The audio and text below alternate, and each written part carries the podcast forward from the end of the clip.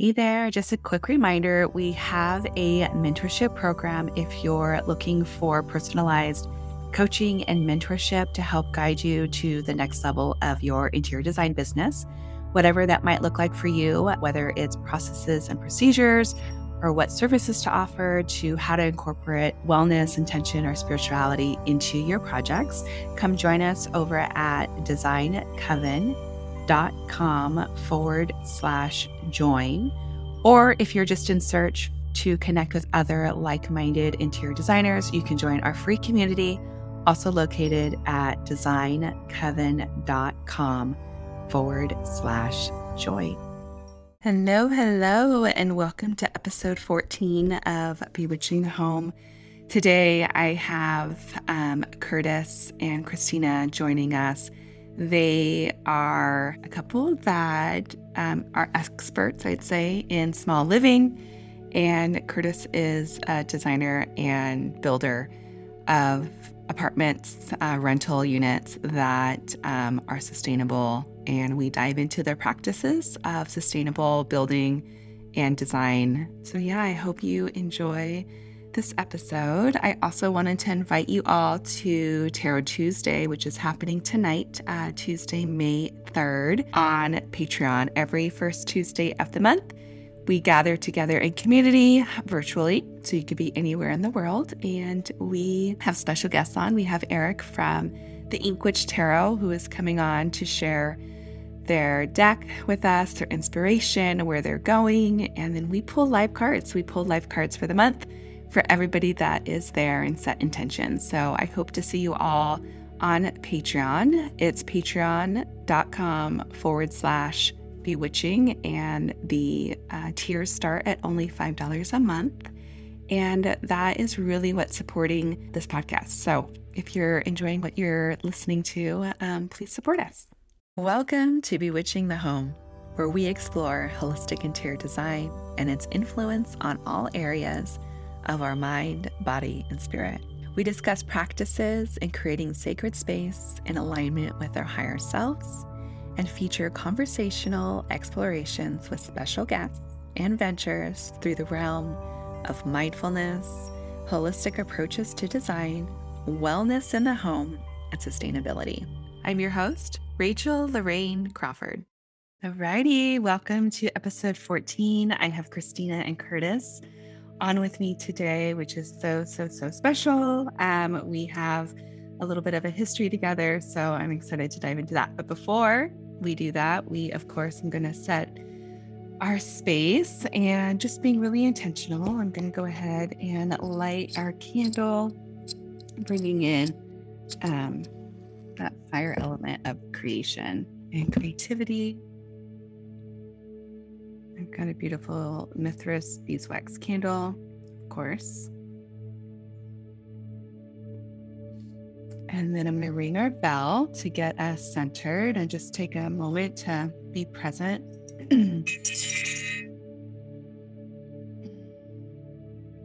then I have um, a beautiful card for ads from Inner Compass. This is um, her love cards, and I thought it was I like I went through my bin of all the cards that that I have that um, creators have sent me, and this one just popped out, and I was like, oh, it's love cards. I have a couple coming on, and then we were just talking, and I'm like, oh my god, and and um, you know the creators in the Netherlands, and Christina and Curtis had just told me that you guys are actually going there. Yeah, we're leaving uh, early May. Mm-hmm heading out to London first, and then we're over to Amsterdam. Yep, four weeks out. So cool. So I love that it's had this whole little connection that I didn't even know about. so it's totally calling you in um, that part of the world. So let's see what card uh, we're gonna pull for for us today. It's longing. Right. Mm. And we were just talking about this is going to be your first trip, right? Your first plane ride, long plane ride, and Maybe yeah, our, our, last big trip was uh, right before really all the shutdown and everything. Yeah, I think it was Japan. Uh, so we have been longing for some traveling. Yes, absolutely. this is that longing of like now we get to like kind of come back into our worlds that we were so used to and longing for, you know, for that back. And um, so yeah, I just encourage anyone that's connecting with the podcast right now and thinking about what's what's been longing for you and how can you restore that back into your life. I love it. I have a kombucha, of course. I'm drinking um, Nova kombucha. It's the watermelon lime. This is their non-alcoholic um, line, which is freaking rad. And of course, I love their their packaging. Um, I know, isn't it? the little polka dot. Yeah. We were, we were, we were, we saw that we were doing a little beverage at the beginning. So our friend, um, who is in uh, New Zealand, Bob, we just got his tea, and so we're drinking his tea. But I thought you would like the packaging on this. Oh my god, that's isn't that gorgeous. cool? Yeah. Wow. We have the tea from him that we're having. He's from San Diego. Cheers. Cheers. Cheers. Sundays. and what's the name of that that um line? It's Little Dragon. Little yeah, it's called tea. Little Dragon Tea. Yeah. I forgot the name of this like actual green tea that we're drinking, but yeah, it's yeah. He's been a, he's been a big tea drinker for yeah. like 20 years, and it's been a dream of him his to start this company. So I think he started it. It's probably been like three or four years now. Yeah, I think so. Um, but then just two months ago, we got on. Uh, Christina organized a FaceTime chat with him, and he kind of went through his his process and taught us some things. I, I the interesting thing I learned because I've been a tea drinker for like five years now is that I can only drink non uh, non caffeinated tea and uh, and drinks, and I guess that's not even tea; it's tisane. I was like, oh, totally okay. different tree. So that was yeah. kind of interesting to learn. Bob was like, "You're not really a tea drinker." Yeah, you're not Sorry. a tea drinker. you're just uh, mixing things in yeah. glasses. Drinking some sort of a brew. yeah. yeah. Shaking his Potion. head while he talked to me, like. It's hilarious. Well, you'll have to send me his link because I'll totally put it in the show notes so that we can all just Aww. cover this line. Yeah, I'm excited for it. And you know, packaging is everything. It's like that invitation yeah. to come into their world. Yeah. He's, he did a good job. It's super cool. He did. Holy crap. Okay, I love it. Um, so yeah, welcome to Bewitching the Home. We have a little bit of a history. It was really interesting. I think Curtis and I reconnected. When did you do the Duke? I think it was five years ago we finished that. Okay, yeah. So I was doing staging. Um, so I was i have been doing interior design, and then I went off on my own in 14. So it was right around probably a, a couple years in, and I was staging, and I got a call from somebody from Curtis's um, company that they wanted some staging and they liked the style. And I was like, all right. So I remember going to the property for the first time, meeting Curtis. And then afterward, I was like, how the heck do I know this person? Like, I have met him before. And then it dawned on me that we actually went to high school together. and our high school's not that big, but like, I feel like for some reason, there's a big group of people there that you just don't meet because you get in certain tracks in classes and it seems like you have the same kids in each year. There was like a whole group of kids that i didn't have in any four years and you were one of those. Yeah. Like no i don't think we were in a single class. No i think we you just had a couple of a couple of your friends were in some of my classes and that's like how i started to understand. I was like oh yeah yeah.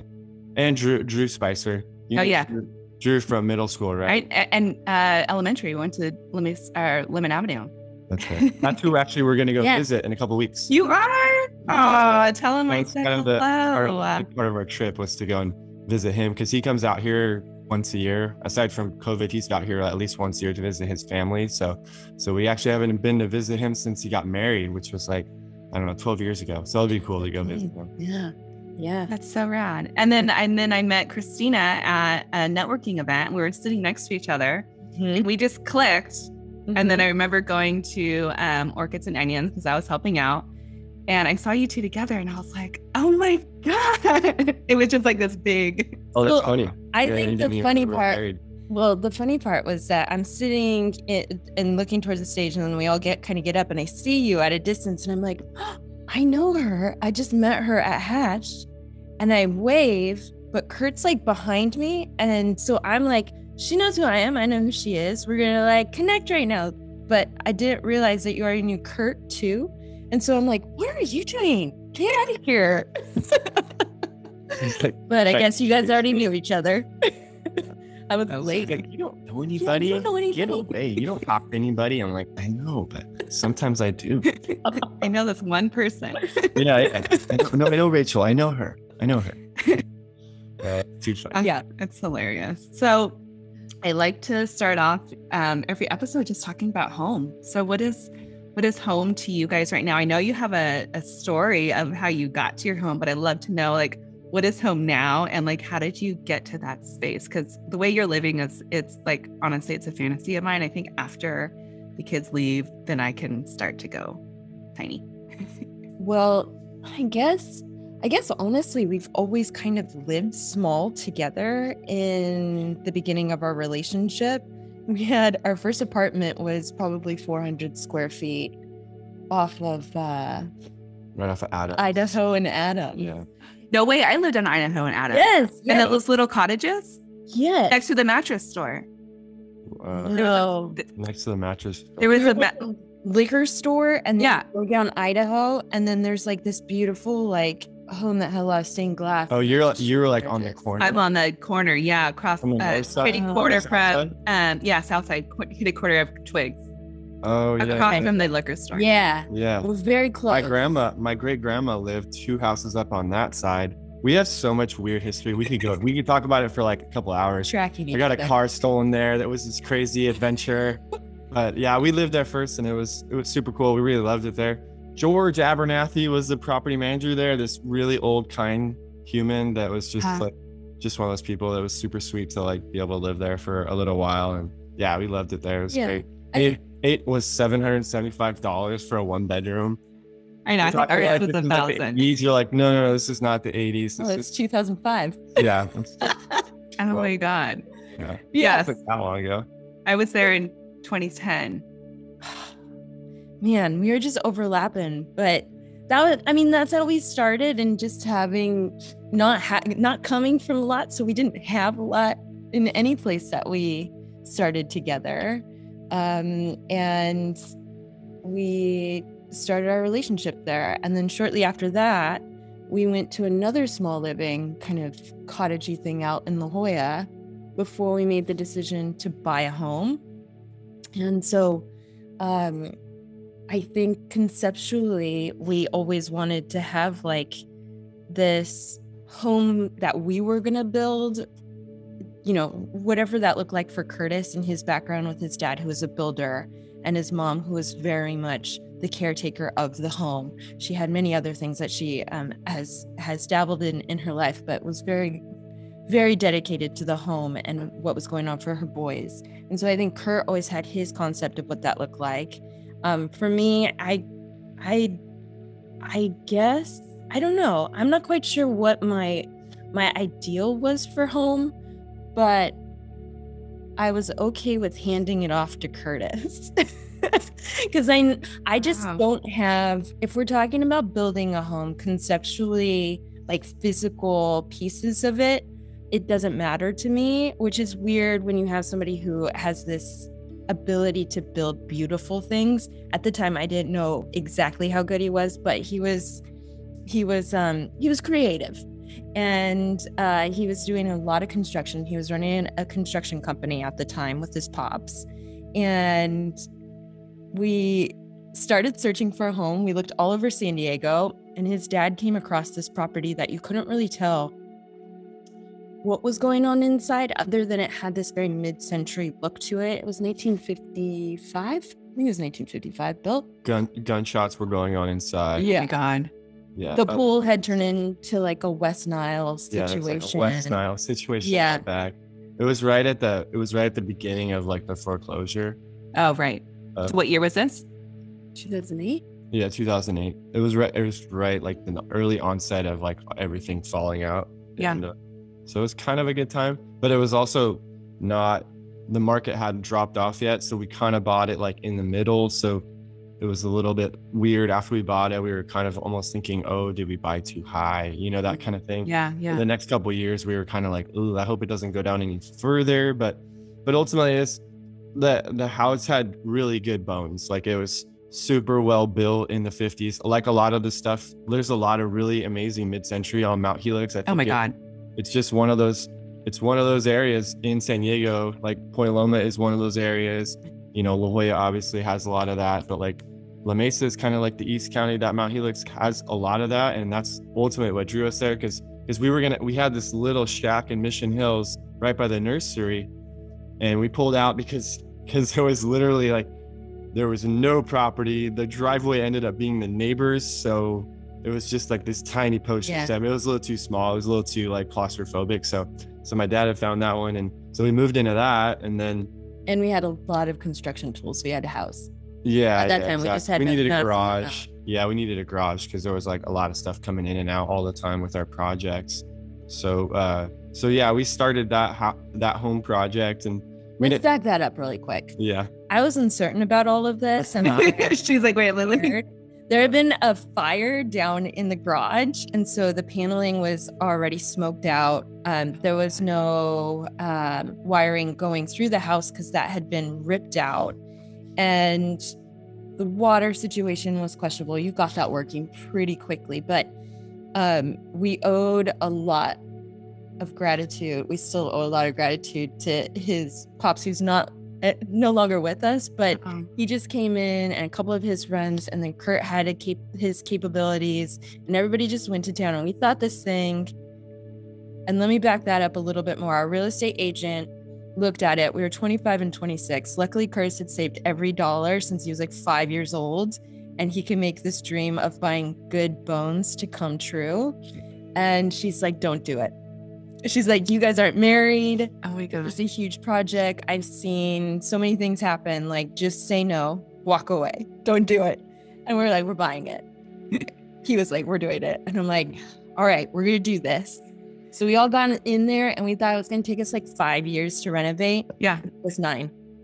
It took us nine and we did. Well, we had like a room. big, we had a big window in between where we stopped. I had some like medical things. So yeah. it was like a three to four year period where there was not really much going on. On the front end, there was a bunch going on, but we didn't have much money. So so our first renovation was the laundry room, which is the cheapest room to renovate, you know? Right. so like the laundry room. And I did that in nights and weekends. And then we did office. her office, yeah. which was also like a pretty cheap renovation. And then we moved the big one was the kitchen. That was the one that oh, yeah. saved the money for. So like that was after I think like I think three and a half years we had saved enough to like slowly buy the appliances out and then and then buy the cabinets and then we had enough to do that. And that was that was like a really big um accomplishment I felt like for both of us to to be able to afford to like to be able to afford to to build something beautiful in this home. You know once the kitchen went in we were both just kind of like wow this is really cool that that we have this place. And we have this really custom beautiful kitchen that she gets to cook in. And and then the, the rest kind of just trickled in. But it's funny because naturally what happens with remodels is like it's a construction zone until you sell it. Yeah.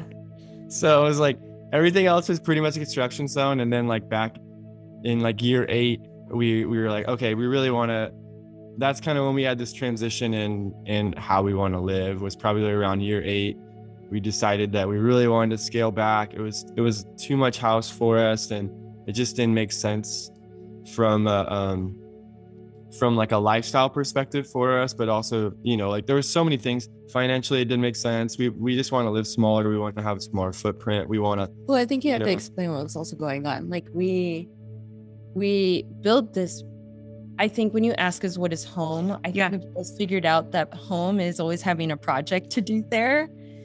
And so I think building it to this perfection, um, it became more about maintaining it and not ruining it and be careful and don't touch that. And that's not our personality oh, yeah. at all. Yeah. If it's there, we want to use it, play with it. Like our nieces and nephews run through the house, the dogs come. That house became at the beginning, it was such a gathering spot. We had so many parties and it was great because it was kind of busted up and yeah. old and so you didn't care. So we'd have these big parties and it was like whatever. Didn't matter. we'll, we'll clean it in a couple of weeks and that's about it. You know? oh my god! And all of a sudden everything got nice and we are like, okay, this is definitely an investment project. Yeah. You know, a lot of people were like, this is your forever home, but financially for us, it didn't make sense for this to be our forever home. Like yeah. we need it, it had to be like a stepping stone towards something else, you know? So that was kind of that was really like the transition in our thinking was like, okay, let's we we really love living in the city. Like, you know, living off Idaho, we really love it over there. Loved, mm-hmm. you know, just loving being back. close to stuff and and you know, traffic and gas and everything else that goes with that. It's just uh, you know, we had a pool cleaner and there's just all these additional costs and yeah. efforts that go with having a large house that we just kind of wanted yeah. to scale back on. And he had transitioned. So he was he was um no longer doing the contracting. He had moved into small product, modern design. Oh right. Yeah. Hit product, the butler. uh the organizational piece for every human. Sure. And for, for. I think of the whole family, we bought so many of those. Well, your parents and us, uh, a few friends too. Throw those out of production. Yeah. Uh, I yeah, mean, pretty much. There's some in the garage. yeah, there's a small there's a small lot in the garage, but yeah, it's, no longer in production. Yeah, it was uh yeah, it was good. Good while it lasted and yeah. yeah. It was a great launching pad for him to understand that he was gonna make this move into more of um I guess building this design path for yourself. Yeah. And he started to wake up at 5 5.30 in the morning every morning to teach himself how to cad. And the reason why he transitioned out of uh, construction having the contracting company was for his health. Um, he just couldn't physically do it any longer. And so he was going to have to figure out how to live this design life in a different way. And yeah. so he started to teach himself how to do the CADing and there was a small product that came along. And so that transitioned our life in a big way and as we were selling, he was starting to get into looking at bringing these bigger buildings into life. And so I think you were right on the cusp of starting the Duke in Banker's Hill. Yeah? Yeah, yeah. Uh, yeah, around that timeline. Yeah. Yeah, I mean she she supported me like during the front end of deciding to just do my passion project, which is which was just to become a designer, you know. Wow. And my parents were like, "What? So what are you gonna really do though? Like, what's your real job though? And I'm like, no, I just want to be a designer and I'm gonna build small pieces and custom furniture and stuff like that. And then like a year in, you know, you still have a lot of people asking you, but like, but like, what are you really gonna do to make money? You know, you know, same yeah. conversation you have. I'm like, this is what I'm gonna do, you know. And but you're doubting. I was doubting myself all through that phase. You know, that was a two year phase of trying to make it work and doing like other odd jobs on the side and and then the the butler is what ultimately like made it happen for for us was like okay finally it's financially feasible. And then and then that kind of is what transitioned into uh, allowing us to do other projects you know? And getting back to the city. Yeah. But uh, the home at that time our home at that time was also my workshop. So so that was a big piece of our home was the whole ground floor was like a 900 square foot shop. And so we really i mean it was so cool. I, I loved I loved that home and I loved that I loved having the shop there. It just uh, there was just certain elements of it being too large and just feeling excessive for two people. Yeah. Us not us not want you know, us deciding not to have kids. It just didn't seem like it made sense anymore, you know? And so we're we're both super financial conscious. So I think that's that was a big driver. And then and then obviously with like everything going on with the environment, that became like another big driver to to uh, to find something a lot smaller and to just like really scale back because um, we we we kind of felt at that point that that's like really how we would love to live you know? And and we've been doing this for five years now. Yeah. You know? So home is where you are. So what how big is your home now? You have a, you have a tiny home. Yeah. Well we ended up being nomadic for a little under a year okay. after we sold and we were do- we were going through a lot a lot of change at that time. And so in the change uh, we unfortunately lost his father uh, right about that time we were making all these decisions.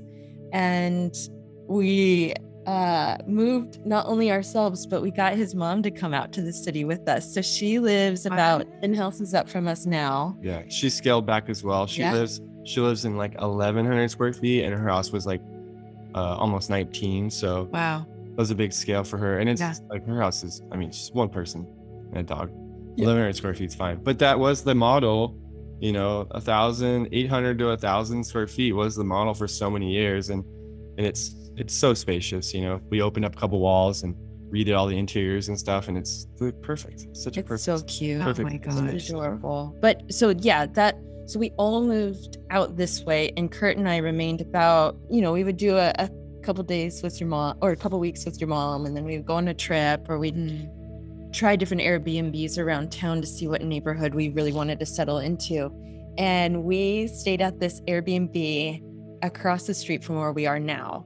And we didn't know this street, but uh, we stayed in the Airbnb and it was kind of quiet. And then we fell in love with it over a week.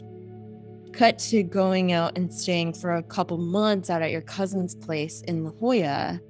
And Kurt found online the place that we're in now. And he's like, there's this. Well, she actually took a plant from this Yeah. from this house. The guy up front was he was like I think Bunch he would do clippings. here and there. Okay. Okay. And while we were we were staying, she walked by and he had some clippings that she like brought back to that Airbnb, which is on the corner of our street, and and like planted it in there. They needed In help their with their gardening. Yeah, yeah, yeah. So it was, it was super funny to like find that house, and and so we checked the house out, and it was just a freaking wreck of a house. Oh my know, gosh. Like It was perfect. It, was for for for the all the right reasons. It had been sitting on the market for three months, like in a decent market, but like just yeah, like cash, all cash buyer only because it's just like missing found like tons of most of the foundation's not here. In the Zillow picture, it's leaning sideways because Oh my it pulls off of the front footing.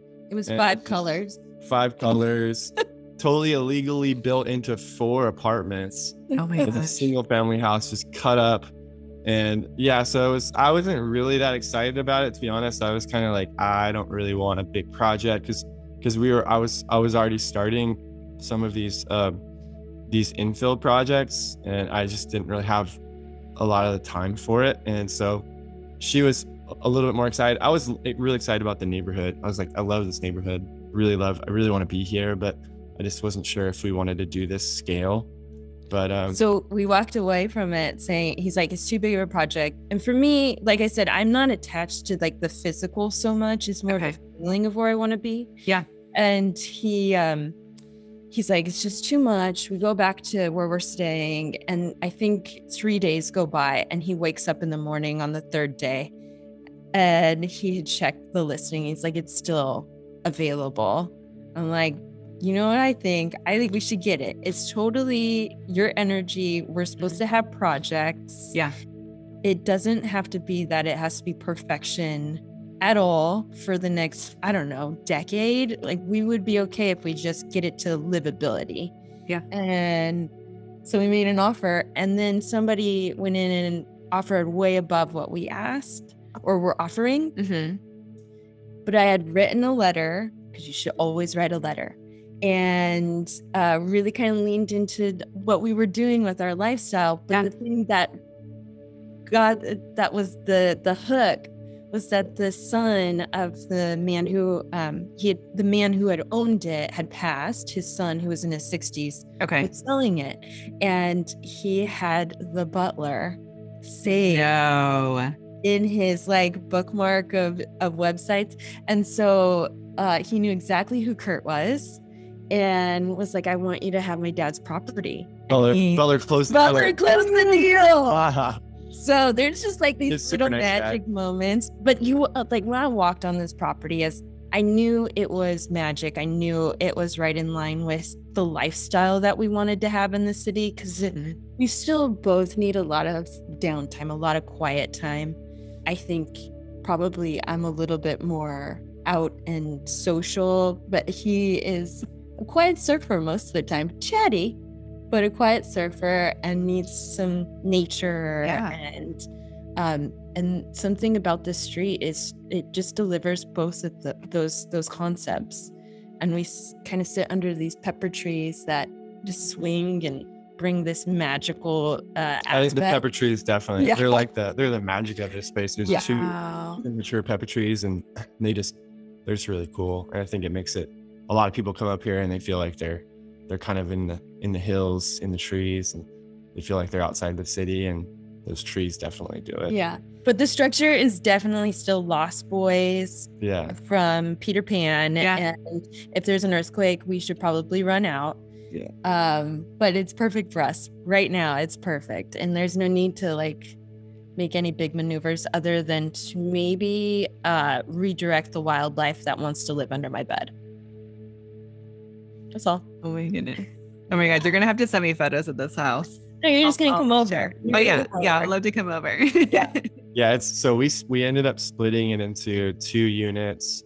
So it's an Airbnb in the back, which is like 350 square feet, and then we live in about 400 square feet, which is just it's just, it's it's a small one bedroom, and it's just kind of like an open open floor plan. Single single wall is the kitchen, and then otherwise like there's a little office area for Christina to work, and then and then the outside is really what helps live here because there's like a couple different terraced wood decks that you can go and hang out on or uh, we have a couple we have three sheds.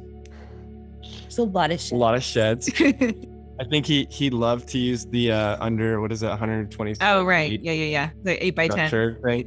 Yeah so so he's got three of those. One's one's kind of my office when i'm not on a project and then one's my workshop area and then another one's storage so it works out great just Yeah. good overflow and then we have a garage area for her for her workout and office space so so it's a good it's a good amount of space and yeah we just love we love being super close to everything now again and uh and just and just not really having to um to worry about a lot of the maintenance and stuff that we used to Just Yeah. really it's really nice Oh, that's huge. And then how does it transition uh, into um, your newest project?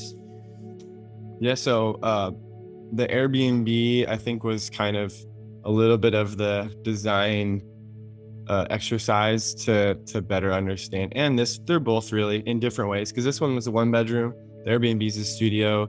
Okay. Airbnb, uh, the layout was a little bit weird. The guy that lived there before, he was he was living in like a lofted kind of space above the bathroom, but headroom's really small, and so for his bed. yeah, for his bed, and uh, and so we were a little bit reluctant. To, plus, we were just a little worried about like Airbnb guests having to climb stairs all the time. Oh right, yeah. liability and stuff like that. So, um, so we instead the bathroom had this like closet behind it, so we just ended up pushing, removing the closet section, and and that became this like bed niche, and the bed niche is kind of uh, what I used at the project. It was kind of a similar concept where you're you have you know you still you're still giving everybody a um like an open space but the bed is it's it allows the bed to be closed off like when you want it to be closed off and i feel like that is like a functional detail of a studio that allows it to feel more like a living space and less like you're living in a bedroom. And so we kind of did two different versions of that with these two spaces. And then uh and then it was really cool because we lived in this space lived okay like our our kitchen area was like how much how much storage do you really need in a kitchen for it to feel like fully functional for someone that cooks all the time? Like christina cooks all the time. She loves cooking. So i wanted to make sure we weren't we weren't going to be reducing any space for for just like living functionality. So like the kitchens were designed in some ways similar to what we have here where it's like it's more or less like a 10 to 12 foot bank of of cabinetry and appliances and that felt really good i felt like the two of us we can work in the kitchen really well Mm. uh, there's no bar space even though i know some of the people that have moved into cayuca they put like a little bar in there too Okay. so it's you know there's there's some like floating functionality that i feel like people can add to it but um but yeah these are these are 400 so so that kind of transferred over to uh like one of the main floor plans that I designed for Cayuca, which is 370 square feet. So it's a little bit smaller than what we were living in. So, so I just made sure we added more storage to the space to make it more functional. So like, there's floor to ceiling wardrobe space that's built in, and then there's a bed that's built in, and um, and then we have floor to ceiling casework for all the entire kitchen and then uh, in the bathrooms we're we're hiding all the laundry inside the bathrooms uh, we, we have a little since the bed since the beds are like a tuck-in niche we uh we put we installed this little phone charging dock thing in the wall. So instead of having a side side table where everybody puts their phones you have a side you have this little niche that you can charge your phones in.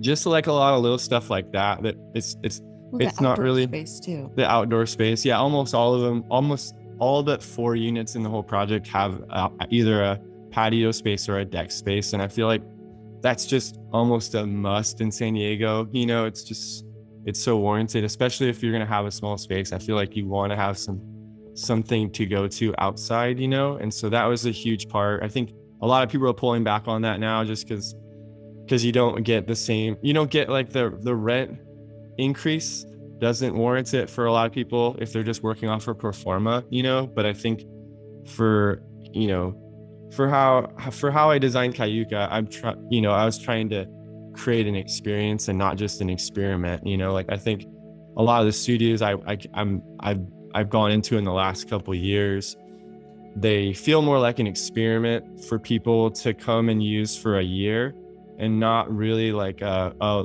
a long term experience. You know, and I think Lifestyle change. yeah, so I think for most people, if they're not designers, I don't think they're gonna go and build out those spaces. You know, they're just gonna come in, put their furniture in them, and then they're just gonna kind of get burned out on it not quite being spacious enough. You know, so so that was like a big part of the design was trying to figure out like what's the sweet spot in square footage, what's the sweet spot in like how much extra money we want to invest in built-ins and things like that? Because you know a lot of that stuff you're not going to get back. We're not charging more rent than any of the other market rate stuff. We're actually charging less than than most of them are and so it's just kind of like trying to find this happy medium so that so that the project still made sense financially but but we were giving everybody what we think w- w- is like the the happy medium of things so that so that people want to live there for four or five years and not just like one year. Yeah, no, I think it's genius. Having that that bedroom. The bed niche is amazing, and then also having the cutout because people are just gonna if, if you don't have that, people are just gonna throw whatever bed frame and weird shit that they got, and it's like it Yeah. just it kills everything. Same thing mm. with the wardrobe; they're just gonna like, who knows what they're gonna bring? I've seen it. It's like yeah this doesn't make sense. Like, and they don't Right. understand. Some people don't understand scale and size, and it's like, you know, you and you've kind of helped that along so that they can keep this beautiful aesthetic, have it very functional, and then it's like they come in like, okay, all I need is like a sofa and maybe like an outdoor patio set, and we're good. Like Yeah, you did like the big step. right and i don't i just don't think most people most people don't have the interest to do that you know i think like the people that do are probably 5% that really want to like bring in all the extra stuff and really dial it in so i just think it, it should you know i think ultimately it should be up to the designers to to try to take care of that stuff as much as possible so that it's just functional right out the bat you know because i just think otherwise it otherwise it's not and then it's kind of a shame to not make it more functional for everybody and make it because it's it's to- 370 square feet is is plenty of space. And that's the cool thing about it is people will go in there when we did these tours and like you know we had one the tour you were on you know it's like there's like 15 people in that space and you know with the slider doors open it feels super comfy you know? And I, I just i just think that's it's really cool that 370 square feet can feel comfortable for 15 people you know? Yeah, it's great. And your and your bathrooms are huge. bathrooms are huge. They're adaptable and accessible. So that's like the city standard you know? Um, which i think is great. Like we you know we have to make sure that we're always providing everything for for the entire community and not just for everybody that's not you know a handicap or, or Yeah. something as other di- disabilities you know so so yeah it's a good good benefit for sure I think watching him go through the process and bringing this building to life, um, now that he's done three, was going into his own concepts of life, like figuring out who he was, what he wanted to stand for, and his partner, Pat, being on the same page, who is also Helix. Uh, but Pat and his family having their history of being in San Diego and providing uh, housing that that is attainable for for many, um, them working together to to design what surfers would want to bring to the city, and how are we going to preserve um, our footstep or at, just be aware of our footstep within the city. Watching him conceptualize the the entire project from the point of view of Pat and him, um, and what you guys wanted to do was really beautiful, and that it lives within the building now, from yeah. deconstruction and all of that. Yeah. So I, I, just think it's amazing that you have designing spaces based on like your actual existing spaces, the spaces that you've lived in. And then you've also incorporated your values. And part of that is being in the surf community and looking out for the mother nature and having her be your kind of your guide. So tell me about all the things that you have incorporated from the deconstruction process to like the runoff water um, solution and I think one of the first things that was kind of like a driver, obviously, like everything's smaller. That's like the biggest driver of everything. That's like, you know, construction waste, uh, material usage, all that stuff. That's a that's the biggest driver of this whole project. You know, we're our average our average unit size. You know, most of half of the project's 370 square feet. So that that unit's supposed to replace the typical market rate 650 square foot one bedroom. So right away, we're almost half of what that person is typically renting out. So, so we're taking out almost half of the construction materials use by doing that, and and you know, and making sure it's functional is a huge part of that, and not just an experiment. But um, but beyond that, uh, there's a lot of design details that that were integrated into the project. Um, a lot of people are shifting towards concrete right now. Concrete's more uh, it's it's a lot more durable and and lasts a lot longer. And and material costs are almost shifting to where it's it's within like 5 to 10% in the total construction project costs to just do concrete. So there's more people switching towards that. Concrete can is you know obviously can be really beautiful. Segal Jonathan Segal has always done like a gorgeous job at that. Um the the downside to it is it's it's about 50% as sustainable as as uh, wood framing, and so uh, you know lime is not a renewable. It's uh, it's recyclable, but it's not renewable. So I think uh, one of the first first decisions that I made was was that it was all stick framing, and that we weren't going to do a podium deck. We eliminated the podium deck, and in exchange for that, uh, we have three standalone structures with seismic joints in between them because they're not they're not tied together on a second floor tradition which would be traditionally tied together by a podium deck for um for the diaphragm. And so that the wood the wood versus the concrete was a was like a, a big decision i made early on. Um i think cost wise there's probably not a big cost difference between the two to be honest. Maintenance wood's probably going to be a little bit more but i think you know it's it's that balance you're trying to find like i think we have to make decisions for for for the environment and and for you know for the next 100 years. And i think like everybody's saying that's that's the that we have to go back that way. Mm. even we have to minimize concrete even though i think it has longevity purposes and there's like plenty of arguments for it. I think ultimately uh, everything i'd studied and researched was saying like we have to we have to be more on the lumber side the stick frame side. Um, so that was a big that was a big decision. The other one was just adding uh, adding solar to the entire roof. I wanted to make sure that I was designed into the project from the beginning because all these projects are so much stuff that you can you can put on the roof with like all the HVAC units and all the venting for the plumbing and uh, it can just get littered really fast with like mechanical and other uses. So so that was part of the initial design and it was part of the construction budget from the beginning. Uh, like on the previous project, we designed it into the project for one of the roofs, but it wasn't integrated into the construction budget because we just didn't like the funds weren't there. But this one, it was like from the beginning, it's got to be in the pro forma, it's got to be part of that, and it's not going to get taken out. And um, so that that powers. Uh, it's pretty cool. I have this app now, and it tells me. Um, I'll show it to you because it's yeah. I, I look at it every couple days now because it's just kind of cool how they quantify things. But but it um it gives you it gives you the power of creation. Oh, rad. Day to day, and then at the bottom, at the bottom, it's uh it tells you how many how many trees you planted and what emissions you've you've uh you've reduced We got 16 trees so far. It's just cool. It's just like a. It's. I think it's great to give people. People want like people want to visually see what this is doing. Yeah, they want You to know know, what and I impact think that's making. it's odd. Like this app, SolarEdge, it just came with the uh with the solar system we put in. You know, but I think, you know, it's like people. I feel like people, in order for it to be tangible, you know, people need to actually f- like feel it. What what what is that doing for us? You know, so that our system is all three roofs and it'll it's going to essentially power a quarter of the of the of the units so it'll end up powering like six units it's almost what everybody's doing now you know that's Yeah. the requirement for new new uh new residential it's still not a requirement for apartments i'm hoping that shifts in the next couple of years because i just think it's, it's like it's crazy that we have all this flat space all over the city being built and we're still not putting solar on it Yeah, it just This- that blows my mind. Like, blows my mind. Yeah, it's like what this is. This could take away how many emissions from cars, changing over to electric. You know, there's so many things.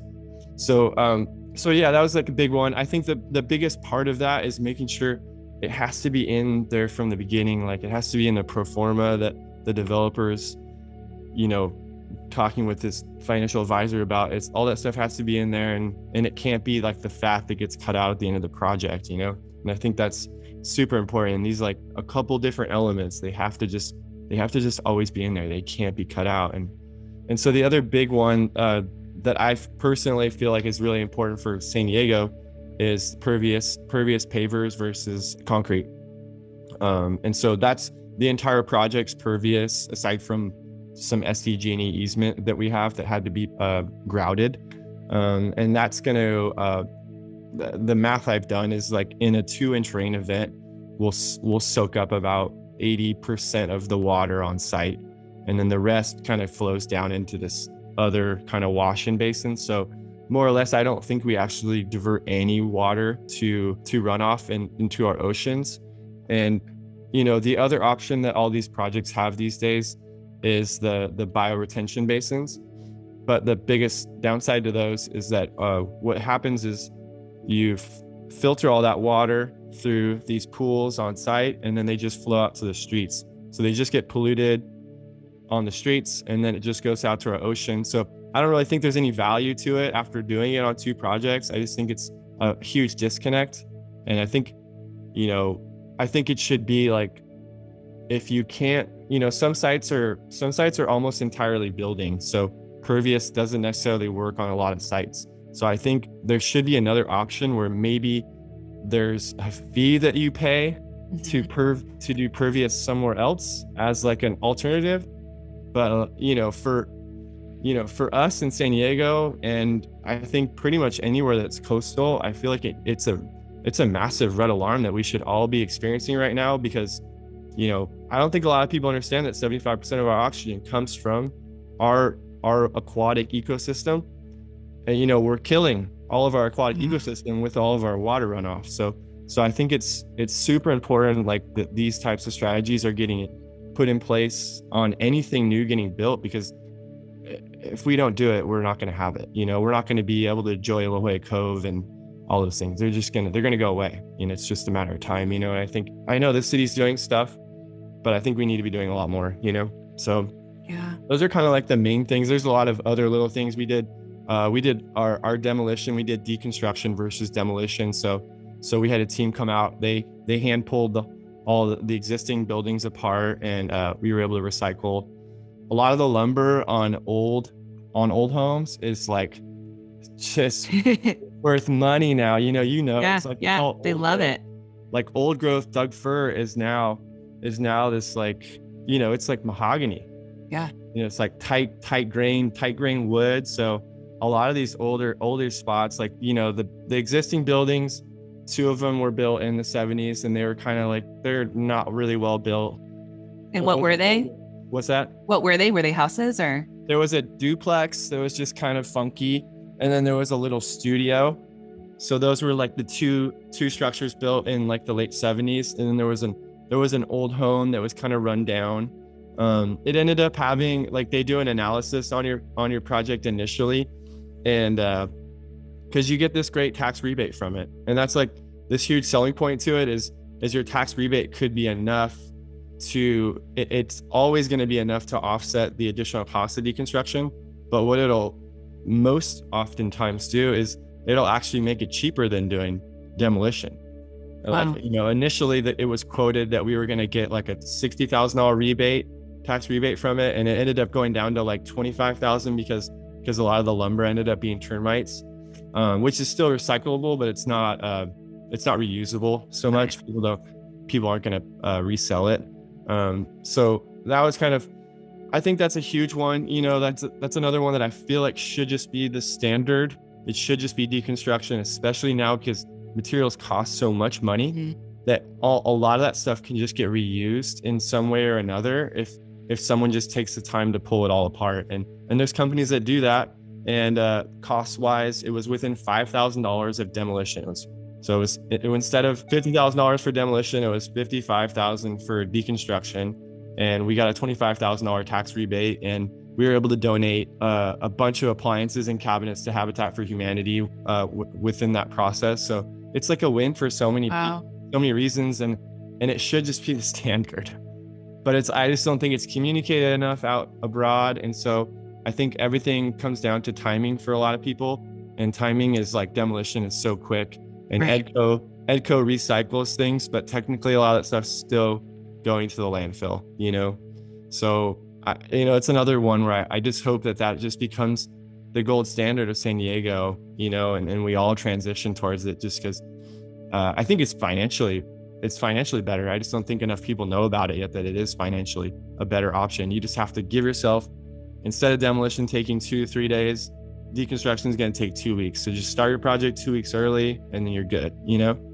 Yeah, I think a lot of that is that people don't understand or don't know that that's available. And then the other thing that I've noticed with, you know, builders and developers and all these construction is sometimes it's hard for them to do stuff that they haven't done before. So they, you know, they get into their ra- their routines, they know how to do it. It's like, you know, I've been doing this for 50 years and, you know, they just like have their thing and it's like, okay, like so I think getting like your team in place and and you know, I've got a couple of GCs that are like all about like experimenting, trying something new.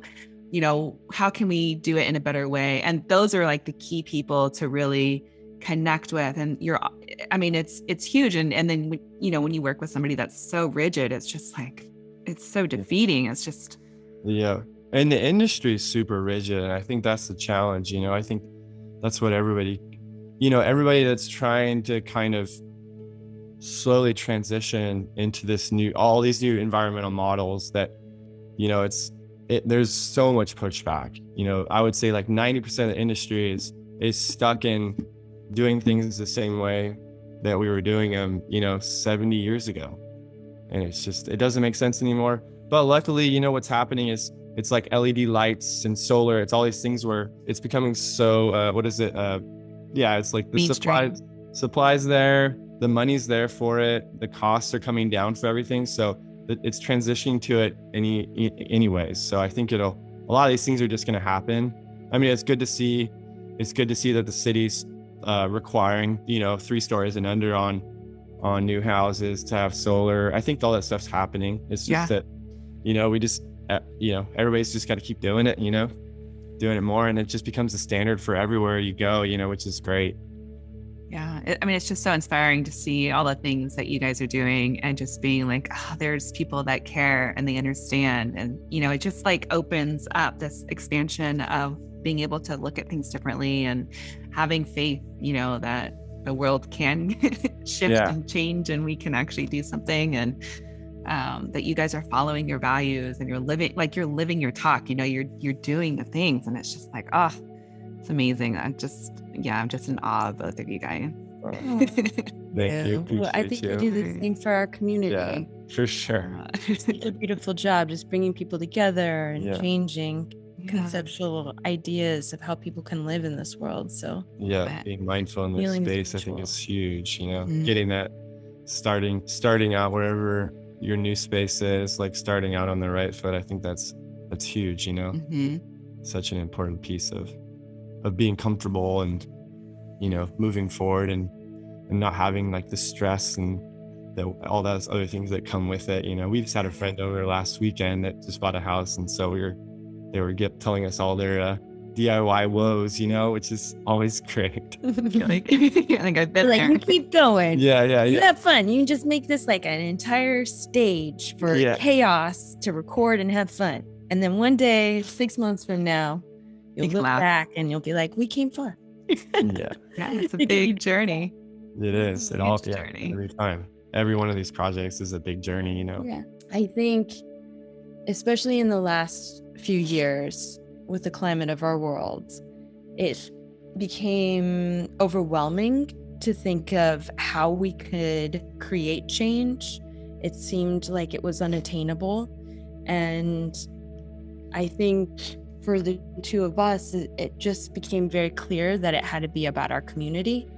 And if it's within the block that we live on or the neighborhood that we've decided to really kind of sink into what could we do just on a smaller scale on daily living? And once we started practicing that more often um, and that was the transition of going so big to small again and getting back to the city everything kind of just without us intentionally doing it just kind of came together on its own. So it's interesting to just be in the space that we are right now on the back end of so much chaos while still being in so much chaos. Yeah.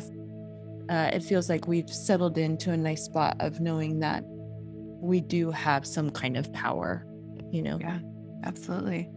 Yeah. I think that's the biggest thing. It's really like it's just all those little things, you know. It's like if everybody just does all those little things, I feel like there's there's huge change. I mean, I, you know, honestly, everybody's so bummed on the gas, the gas right now, but uh, there's a huge blessing in that whole situation. I mean, COVID, COVID was the first one where all of a sudden right. everybody's everybody's working from home. It shut down so much commuting, so much emissions, just huge, huge reduction. And now with gas prices, there, there's a there's a huge wave of people that were not going to buy electric for probably 10 to 15 years.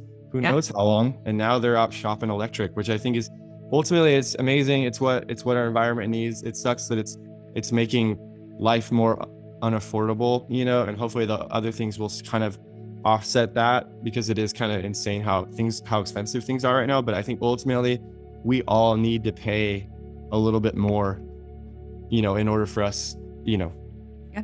two to three generations to still be here. You know, I think it's just it's it's I think I think Mother Earth is forcing it. Oh my us. God. Yeah, she is like, all right, I'm cutting. Yeah, shut up." it down. Like you guys aren't gonna do it fast enough. So like here's COVID, shutting it down. And now it's like what you know, the in- insane crisis in Uk- Ukraine and Russia, like that is I feel like ultimately it is it is just further pushing us away from gas and Or pushing us into our true values yeah, too. yep, totally. You know, we don't we don't have little ones, but we do have a lot of nieces and nephews. And if they're the only ones that see maybe a little bit of change that we're trying to do, that would be worth it all, you know?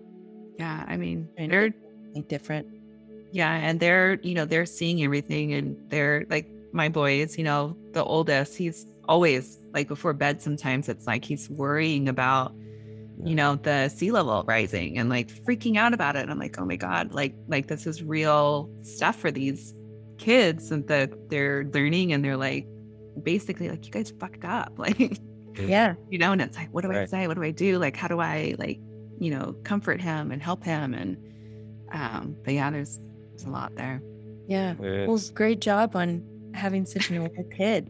yeah, yeah, that's amazing. uh yeah they're they're both super super sweet um and and going back to mindfulness are you guys doing anything um right now in the world of of ritual or how do you guys get grounded how do you stay centered how do you get into that that world that mindset We both we both have different practices. oh i want to hear I think I think uh, for years I tried to pull him into what I was doing, and then he tried to pull me into what he was doing. Mm. And he, I'm I'm very uh, I'm less intense when it comes to my ritual of maybe being mindful. Mhm. Um, but I'd say definitely I've always been into yoga. Um, being a dancer, having a background in dance, I think always being very aware of my body.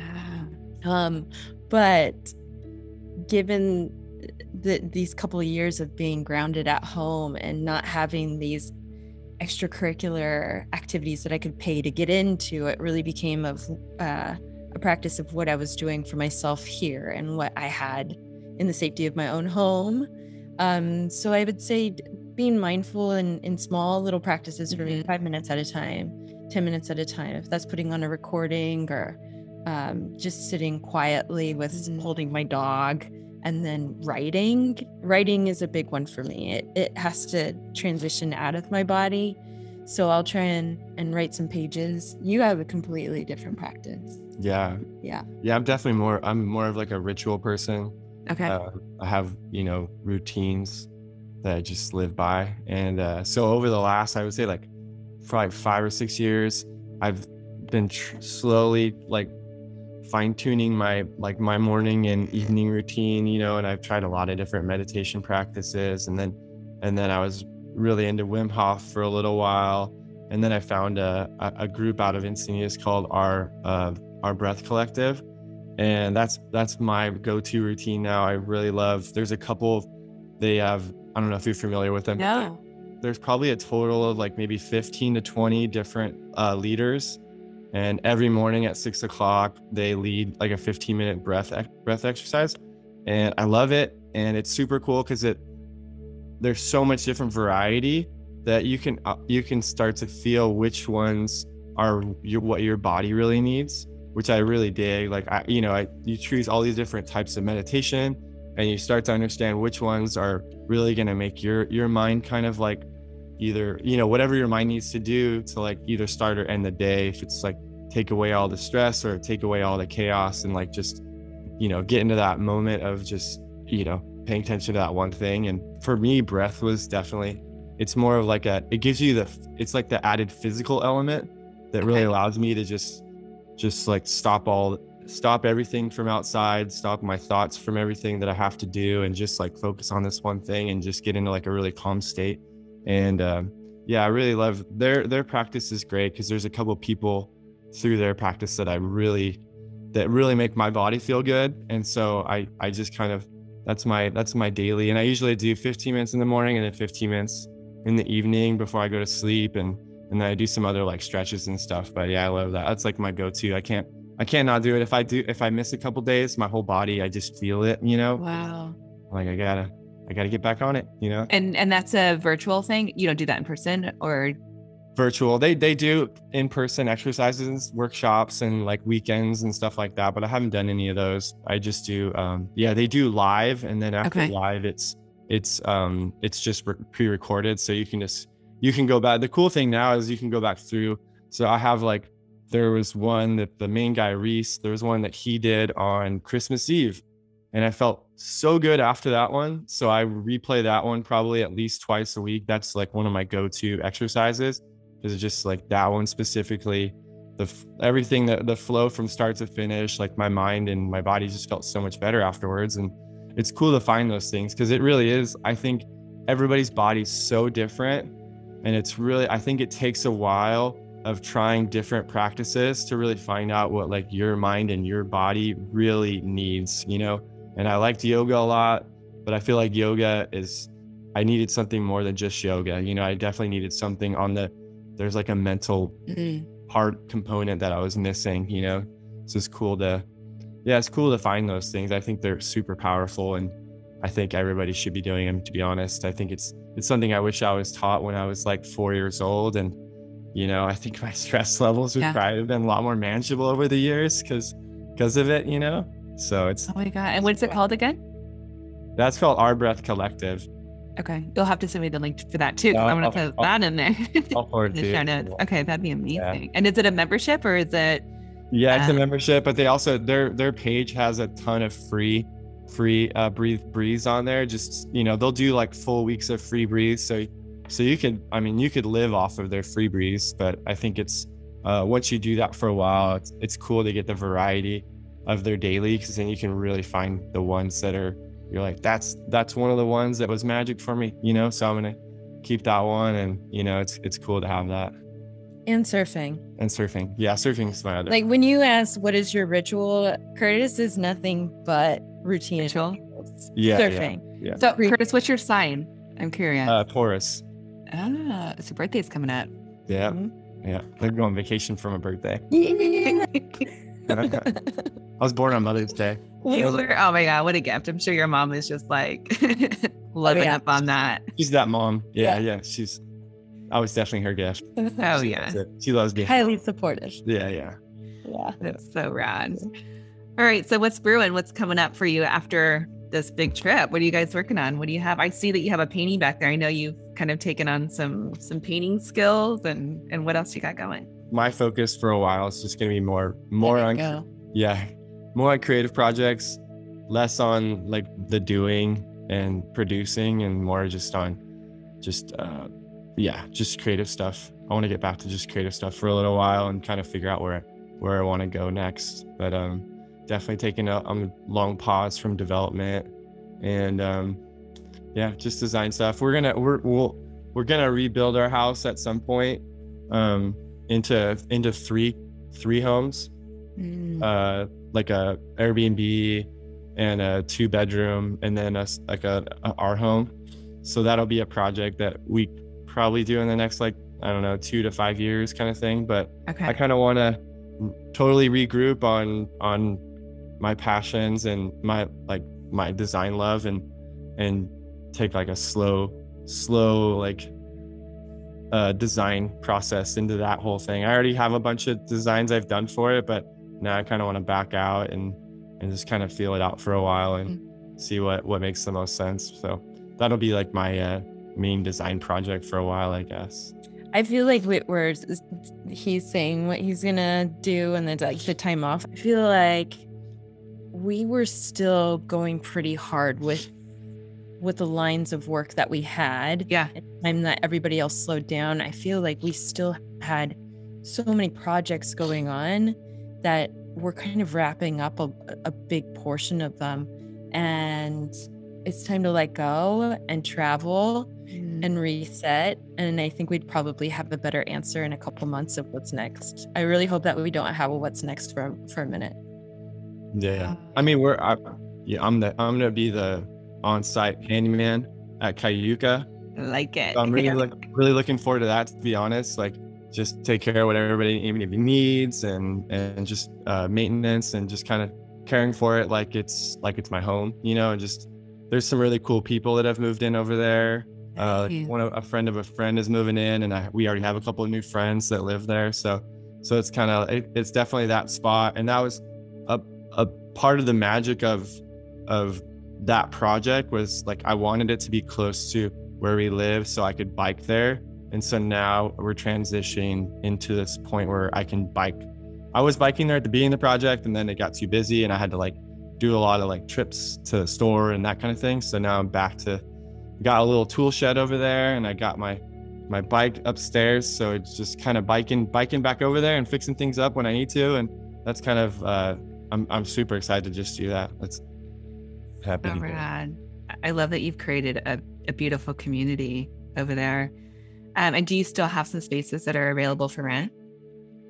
I don't think so. Wow. Yeah, we're all rented up. We have we just have a couple leases that aren't signed yet, but okay. but we should be. So yeah, that's the crazy thing about the market right now. Just it's insane. I don't get it. Yeah. But there's a lot of people moving into San Diego from other places, kind of like what's happening in Montana and all these like a lot of the people from big cities. We have we have someone from New York, someone from New Jersey, uh, someone from Oakland, and then San Jose and San Francisco. So we have five. So 25, I think 25% of our building is people moving from somewhere else. And I think that's a big, that's, there's a huge part of what's happening in the rental market right now, which is just people from other places that I think are slightly more expensive than San Diego are moving here because they work from home. Right. And and it's definitely causing a flood to the rental market because I didn't, you know, we didn't advertise originally. We just had our, our posters up. So we were getting we were getting a good a level of traffic. We were trying to finish the project and, and my, Pat and I were also doing the property management. So we kind of wanted to just take take it in slowly. And uh, and then just two weeks ago, we decided to kind of let's let's market it and finish it and we did that and we had a huge flood of people people are like sending us personal statements and and we had a ton of people at the open house, and it's and then it just yeah, that was it, sold out. It's crazy. It's just a crazy time right now. It's this big transition in the city happening, and it's pretty wild. So crazy. And what does Cayuca uh, mean? What's the meaning of the word? Uh, so when I was doing the historical review on the project, uh, you have to go to the San Diego Historical Society and you look on the old Sanborn maps. So when I was doing that, I noticed that Robinson Avenue in like the 20s used to be called Cayuga. Oh, I was like, that's pretty cool. That's like the main drag of Hillcrest. It's Yeah. it's one of the main thoroughfares. So I kind of like that name. So we just we just put a C instead of a G, just to give it a little bit more. Uh, I don't know. peppy. Yeah, it's, A little Curtis Blair. feels a little bit. I mean, Yeah, put a little kind of reminds me of the Yugo, the Yugo car that was like a failure in the market. So I was like, I didn't want to have that connotation. So, so yeah, Cayuca is is a is a f- flavor of the original Robinson Avenue street name. Oh, that's so cool. And I love the icon. It's just happy and it just reminds me of like times of past. That's Oh, a that's a shout out to our friend Lauren Alec. Yeah, our She's friend Lauren. talent.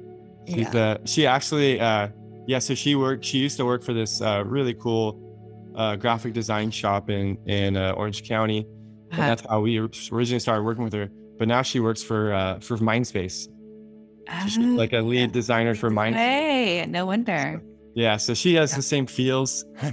I love That- it. It's cool. It's cool to have her because that's definitely like a part of us is like that whole, you know, just that train of thought. I feel like, and she has the same. She's a surfer too, and Surfer as well. um, yeah, so it's, it's cool. She did a good job. Uh, We're happy. Yeah, she did. And then I think she also made you guys like some keychain design and yeah, yeah, yeah. We stuck her logo on those keychains and yeah. Everybody have moving those. in. Yeah, Yeah, everybody- little green key. every moving. We'll get you one. yeah, Yes, I'm like I'm obsessed with it.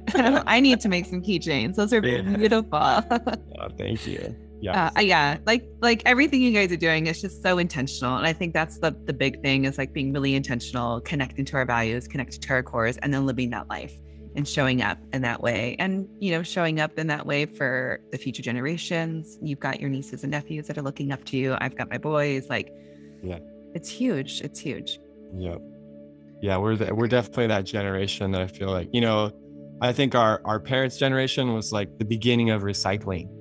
You know, oh, there's recycling bins. That was that transition. You know, so I feel like it's it's been this slow transition, but I feel like now it's, you know, it's it's exponential, and I feel like it's we need exponential efforts. You know, from our generation, and obviously the one after us is going to be the one that's really going to like turn it up mm-hmm. a lot and and make these huge shifts. But yeah, no, I think everything, every little bit, you know, everything, everything we're doing. It'll be interesting when the compost. I know the compost thing's supposed to be coming in two years, and I'll, I'll be interesting to see how how that shifts. Yeah, we've been doing that in Encinitas. Um, so everyone can drop all their compost into the green bin. So we've been like before that, it was like this big thing where we had to say, I don't want, you know, there's worms and there's like it smells and this whole thing. And now it, they've just made it so easy where we just dump it in and it's like we don't have to worry about it. Just your, so is your green bin the same size as your trash bin? Yeah. Got it. So it's just one extra bin, and then all your all your food goes in there. Yeah, it's the same green bin that you would throw like all of your clippings from the yard when Yeah, or the you know the mowers and the gardeners and everything just dropping in all the green and all the Awesome. food. how much uh how much extra you know like say if you're if you were if your trash bag was filling up every like three or two days or something like that how much how much difference do you think it is for your family when you're diverting all that It's hard to. i'd probably say like twenty percent 20% because I mean we're I mean we're we've got like a bowl that we fill up and we we toss out like throughout the day and it adds up pretty fast and it's heavy and you know dense and Yeah. and our trash it's like you don't I feel like and then you of course have the recycling so it's like there's hardly ever any like trash trash. I feel like we need a bigger recycling bin is what we need. It's like we don't have enough to space to like put all the recycling in. right what's your uh what's your uh compost setup look like in your house then Oh, it's just like a we just have this metal bowl that sits on our kitchen counter right by the sink. So whenever we um, do the dishes or when the boys, you know, clean up their plates, they just we scrape it all into the bowl and Perfect. put the That's- dishes in the dishwasher. Yeah, that's awesome Yeah, it just becomes part of the routine. Yep, yep, that's great. Yeah, I think we're uh, City of San Diego sounds like we're still two years out before that. It's it, uh, isn't it 2025 or 2024? Oh, I don't know. I think they're still trying to find the. f- I think that uh, there was something that went through. They were still trying to finalize the funding for all that, you know, because it's like a, it's another whole truck and transfer and everything has to be, has to To happen. put in place. And they might charge for it, or yeah, I don't know. I've I heard some talk about it, but I don't I don't know what's like the final. Yeah. final- But and then I know people do have like the countertop compost things, and then they also have the bins. And Uh-huh. I, I'm just seeing that in my clients' homes that they're all doing it already. So that's great. That's yeah, it's awesome. really cool. Yeah, we need that. We need to do that. We we haven't started that um because we don't free. Well, we tried. Yeah. We tried to do composting ourselves here on the property, Yeah. and but as I said, the wildlife has. Oh yeah, yeah, yeah. So uh, we have to figure out a better system. Well, it's funny that you talk about the wildlife. We have this cat door for the our cats to go in and out. We've had skunks come in. We've had raccoons come in. Oh yeah. Oh my gosh. Same. yeah. but I love them all and like the possums. And I'm like, Tyson, stop feeding them or like, don't like encourage that. Like, you know, Yeah. they come in and eat the cat food. So he, Yeah. Right. Yeah. It's like it's cool, but also yeah, yeah, don't do that. and whatnot that come with that as well. That Yeah. kind of have medium in nature. yeah. yeah. It is yeah. their home. I know we've moved into their territory. yeah. Yeah. Really. Exactly. Great. Well, thank you so much for being on here. I'm just like over the moon. I can't wait to share all of this with everybody and all of the links that you're going to supply me with too. Because, Fine. yeah, Thanks it's for neat to see us. people doing cool things and giving the inspiration to others that they can do it, even if it's just little teeny tiny little things. Yeah. Huge. totally. Aw. Well, thank you for making Yeah. time for us. Thanks for having us. Yeah, it's good talking to you. Always a pleasure. all right. Thanks. All right. We'll talk to you soon. You have been listening to Bewitching the Home. Special thank you to all my Patreon members. Without you, this show would not be possible. Music composition by Ken Seth Thibodeau, editing by Marcy Ferry, and special assistance by Blake Ferris. If you like what you're listening to, please hit the subscribe button. And if you want to support us even more, please join me on Patreon at patreon.com forward slash bewitching. You can also follow me on Instagram at Rachel, R A C H E L, Larraine, L A R R A I N E, and find out more information about the podcast on the website bewitchingthehome.com.